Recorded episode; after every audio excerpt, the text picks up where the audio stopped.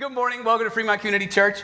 Uh, if you're joining us online or you're here in person, it's great to have you here. My name's Eric. I'm the lead minister here. And um, today is going to be a fun day because we're celebrating both baptism and communion, these, these sacraments, these, these signs of God's presence with us in our lives. And so we're going to have an amazing celebration today. I also want to wish you an early, happy Independence Day. And it is great that we can be here uh, freely worshiping um, and, and, being together as a community of faith um, in that freedom. So uh, let's celebrate responsibly. No fireworks, huh? Huh? All right. Uh, like I said, we got baptism today, so we'll have a slightly shorter sermon than normal. But I also want to uh, point out uh, today we have Fran Goodrich visiting us here, one of our missionaries that we support. There she is, right there. Wave to her. It, um, great to have her and her husband here with us this morning. And uh, we just have, uh, we have a huge heart for missions, both here in, in California, but also all over the world. And so if you get a chance, please greet Fran and, and check in how she's doing, especially for those of you who've been involved in missions here at FCC for some time. Um, we're continuing our sermon series today on parables, these stories that Jesus told. Um, and parables are usually, uh, our definition that we got from Webster at the beginning of this series, you might remember, they're usually a short, fictitious story that illustrates a moral attitude or religious principle. Okay, that's the, the textbook definition. But today's parable comes, from, comes uh, to us from Matthew chapter 5, and it's a little different than the parables we've been studying. Up till now, all of our parables have been Jesus telling stories about different characters and speaking about them in the third person. And, and he's doing that to demonstrate a bigger point. But today, there's no characters. It's a little bit different. Actually, that's not true. There are characters, and it's us. Jesus speaks directly to us and says, You are. That's what this parable is about. It's a short and sweet one. It's familiar to many of us, but uh, I'm excited to dig a little deeper into it this morning. So, if, you have got a Bible, a paper Bible with you, we're going to be in Matthew chapter 5, and we're going to be starting in verse 13. Jesus says this You are the salt of the earth. But if the salt loses its saltiness, how can it be made salty again? It is no longer good for anything except to be thrown out and trampled underfoot. You are the light of the world. A town built on a hill cannot be hidden. Neither do people light a lamp and put it under a bowl. Instead, they put it on its stand, and it gives light to everyone in the house. In the same way, let your light shine before others, that they may see your good deeds and glorify your Father in heaven. I love this passage. I've read it so many times. Matthew 5 through 7, the Sermon on the Mount, is my favorite text uh, in the entire Bible. And um, I've read this a number of different ways over the years, and oftentimes it's like a good reminder to be moral people, right? But, but I was reading a, a commentary on the Sermon on the Mount written by Scot McKnight, and he, he, he had a different spin on it. He says the crux of this passage is that they may see your good deeds and glorify your Father in heaven. This, he's saying this passage is missional in nature. It's not just about being good people, it's about being on mission with Christ. This is toward the beginning of the Sermon on the Mount, and in some ways, I think this could actually be the, the entire thesis statement of the Sermon on the Mount. Jesus calls us to be salt and light, and we'll dig into what that means. And he says, for the rest of the Sermon on the Mount, the rest of Matthew 5 uh, through 7, he spends giving specific areas of our lives and, and ways in which we can be salt and light in these contexts. How do we live this out in real life, day to day life, every day? He breaks down these common areas of life that we experience and he tells us to go be salt and light in those places. And this mission Jesus gives us has two components. Um, at least for the people of Israel, it had two components. Scot McKnight, like I said, digs a little deeper than we have time for today, but I'll summarize his thoughts this way. First, the word earth in verse 13 there is probably better translated as land. Not planet, land. And specifically, the land that God promised Abraham and his descendants, the land uh, uh that is given to the people of Israel. And what this means is that to be salt in the land is to be on mission toward the people of Israel. You see, what, what had happened is, is many people um, were, were living under the assumption that Israel is God's people. I was born into uh, uh an Israeli family, and therefore I am God's people no matter what. And he's saying, No, I didn't choose you because you're special. I chose you because I have a mission for you. And it's to bring the goodness of God to this land and to expand beyond that land. That was the, the call of, uh, uh, all throughout the Old Testament. Israel was called to be a people that demonstrate the one true God and his goodness. They always had this mission to the rest of the world. And Jesus is saying that mission applies to us. We have to remind ourselves of who God is, not just go through the religious motions, but actually connect with the one true and good God. And salt is an interesting thing. Like, salt, like, what, what do you mean you want me to be salty? That's a weird kind of thing. But salt had so many purposes in this day. It was used to preserve meat, right? So that, that food would last longer. And in a place where, you know, food wasn't always freely available, that was really important. It purified, killed bacteria. It also adds flavor. Essentially, by talking about salt, Jesus isn't talking about just something I like to throw on my steak. He's talking about something that was a necessity of life. The world needs the goodness of God. I have demonstrated the goodness of God to you, my people Israel, and you are to demonstrate that goodness to the world around you. That's what they were called to. That's what we are called to. You know, after 2,000 years of, of church history, there are a lot of people who still go through the motions. They check religious boxes and they attend church and they do things, but that doesn't mean they know Jesus truly, right? Our mission is not just to the outside world, the others, it's also to ourselves. We need to be reminded constantly of the goodness of God and the gospel of Jesus Christ. So that was the first piece the land, right? There was a responsibility to the land to be salty, to preserve, to bring flavor, to bring the goodness of God. But then he says, You're to be the light of the world, right? Light of the world. Light shines in darkness and shows the way, right? It shows the path to God. And again, we have this idea of the light of the world, but world doesn't mean planet. World was regularly a, uh, uh, a, word that was used by the Israelites to talk about the Gentile nations. We have the land, that's our land, our people. The world was everybody outside of this land, the Gentile nations. Okay? So now God is inviting, he's, you know, this, is, this was pretty radical for its time. Jesus is saying, no, no, no, it's not just about us here in the land, it's about the entire world. Every nation needs to see the light that leads to God.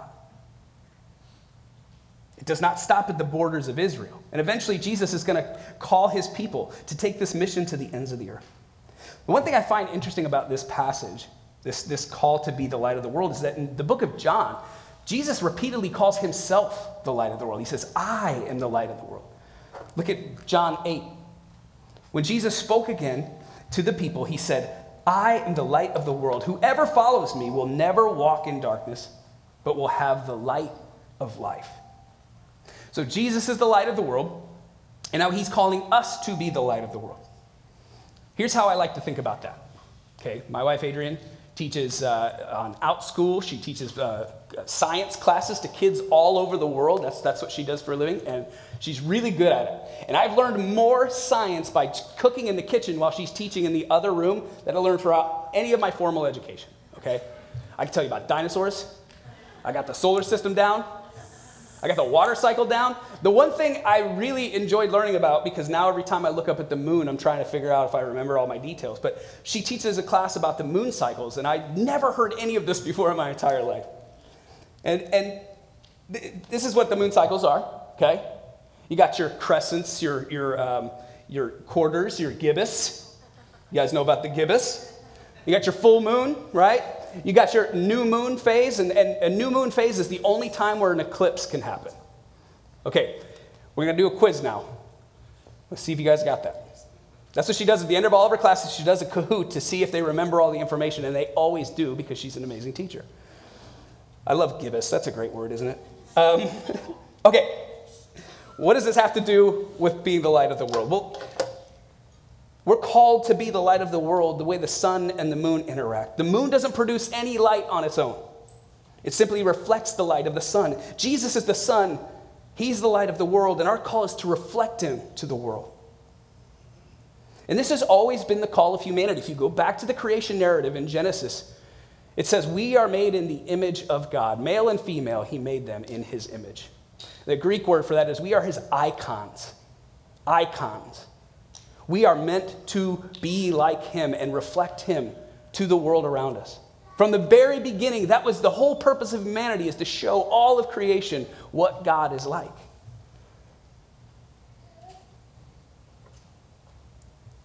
But we're not perfect, right? Sin gets in the way, we make mistakes, we're broken, we're not perfect. But that's another reason why I like the, the moon cycle analogy. The full moon gives the most light, right? It reflects the most amount of light. That's when we're at our best, right? But but we're not always at our best. Maybe you're new to the faith and you're still trying to figure it out and you don't know what this means to actually reflect the light of Jesus. Maybe you're just going through a really hard time right now, and, and I know some are. And everything feels dark and it's hard to imagine being a source of light. How am I going to be a source of light? My life is totally up in the air right now. There's so much darkness around. Maybe you've just taken a step back, fell into old bad habits, and you feel like you're beating yourself up because you're like, man, I was on the right path, I was doing well, and now I feel like I'm back in that darkness.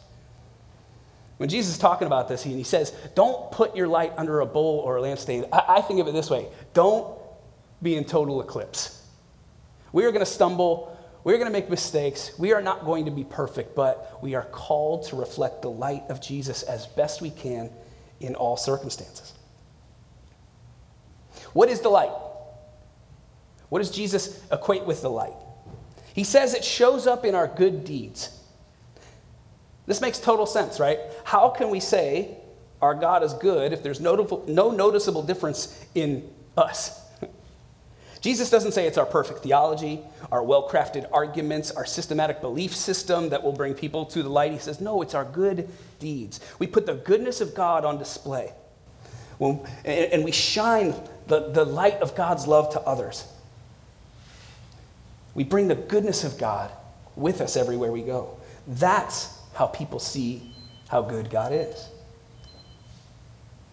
Who knew the Bible the most during Jesus' time? It would have been the Pharisees and other religious leaders. Who did Jesus have the most harsh words for? The Pharisees and the religious leaders, right? It wasn't because they didn't have their theology right, but because their theology didn't make its way into loving their neighbor as themselves. That's what it means to ref- reflect the light of Christ. You don't have to be a Bible scholar to be a witness to the gospel of Jesus. You don't have to be a Bible scholar to be a, a, a light to the world around you, a mirror to reflect Jesus to those around you. What do you need? You need a story. We have the story of Jesus, but we have all sorts of other stories too.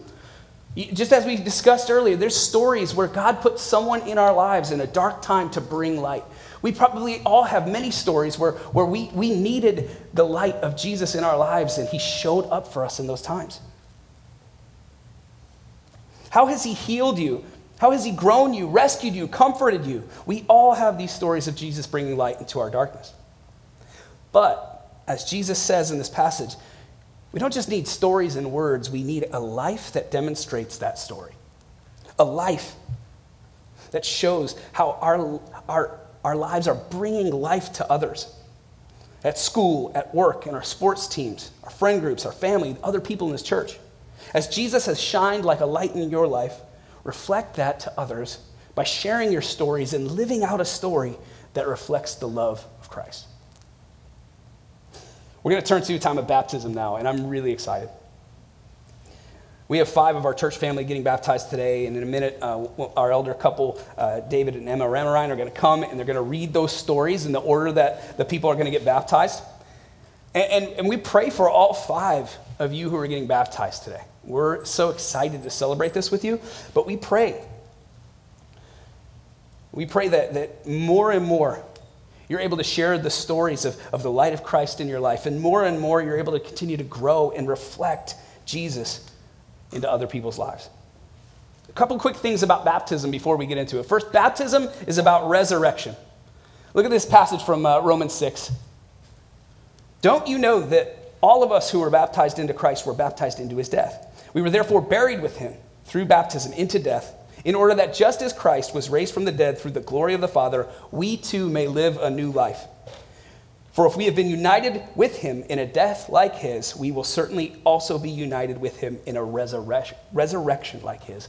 Baptism is about resurrection.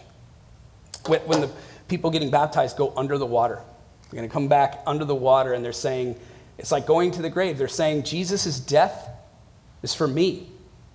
It's enough. My sins are forgiven because what he's done for me. When they come up out of the water, they're, they're, they're mimicking Jesus' resurrection. Because he lives, I too have a new life and will live in his presence for all eternity. That's, that's what baptism is about resurrection. But it's not just individual. Baptism is about family, it's about unity. Look at this verse from Ephesians. As a prisoner for the Lord, then, I urge you to live a life worthy of the calling you've received. Be completely humble and gentle. Be patient, bearing with one another in love. Make every effort to keep the unity of the Spirit through the bond of peace. There is one body, that's the church, one Spirit, just as you were called to one hope when you were called. There's one Lord, one faith, one baptism, one God and Father of all who is over all and through all and in all. Baptism is related to this community, this being humble and gentle and patient with one another. When, when a person gets baptized, they're saying, I am a part of this family. We're in this together. And when we celebrate them getting baptized, we're saying to them, You are a part of this family. We are in this together.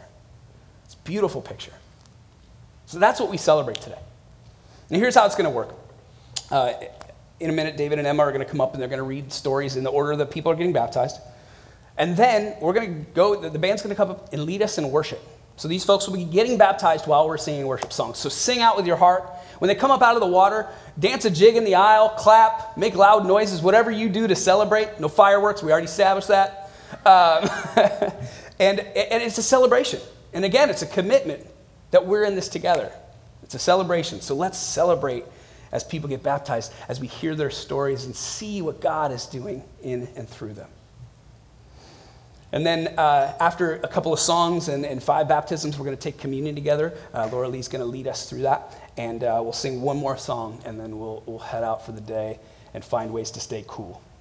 so let's, let's pray now um, over these baptisms and over ourselves as we, we want to commit to being the light of the world that Jesus has called us to be, to reflect his love, not just in this space here, but with everyone we come into contact today. Let's pray. Lord, we, um, we thank you for the reality that the light has shined in the darkness and the darkness has not overcome it. You are that light, Jesus. You give light and life to this world where there was once death, pain, and destruction. You bring resurrection so that the old ways are gone and there's possibility of new and eternal life. God, help us to live resurrected lives filled, filled with your spirit. As, as our five family members are getting baptized today, our church family members are getting baptized today. God, we just ask that you would fill them with your spirit, the spirit that uh, gives us the power to, to display love, joy, peace, forbearance, kindness, goodness, faithfulness, gentleness, and self control. And may all of us, committed to you and committed to each other, be the best reflection we can be of you and your light and your love. We pray all this in Jesus' name. Amen.